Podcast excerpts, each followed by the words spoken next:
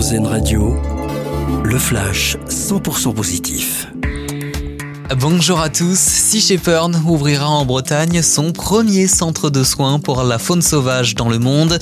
L'ONG de défense des océans recueillera dès avril prochain à Plouet dans le Morbihan des oiseaux, des phoques, des tortues, mais aussi des chevreuils ou encore des hérissons. Un centre mis en service grâce aux plus de 2 millions d'euros de dons récoltés lors du The Event de septembre dernier, le plus grand événement caritatif organisé par des streamers francophones.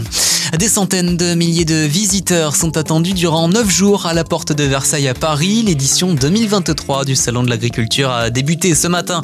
Pour le plaisir des visiteurs, veaux, vaches ou encore cochons sont visibles dans la plus grande ferme de France. Un salon qui accueille également de nombreux stands de cuisine régionale pour éveiller les papilles.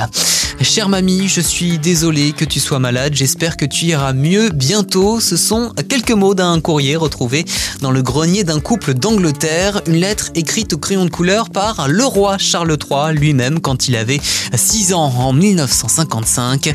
Elle sera vendue aux enchères le 7 mars prochain, estimée entre 2200 et 3400 euros. Le courrier était destiné à la grand-mère de Charles III, la reine-mère Elisabeth.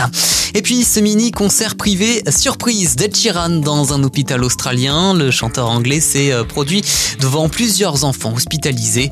L'artiste est resté au total durant deux heures dans l'établissement. Bonne journée sur RZN Radio. C'était votre flash info 100% positif sur RZN Radio.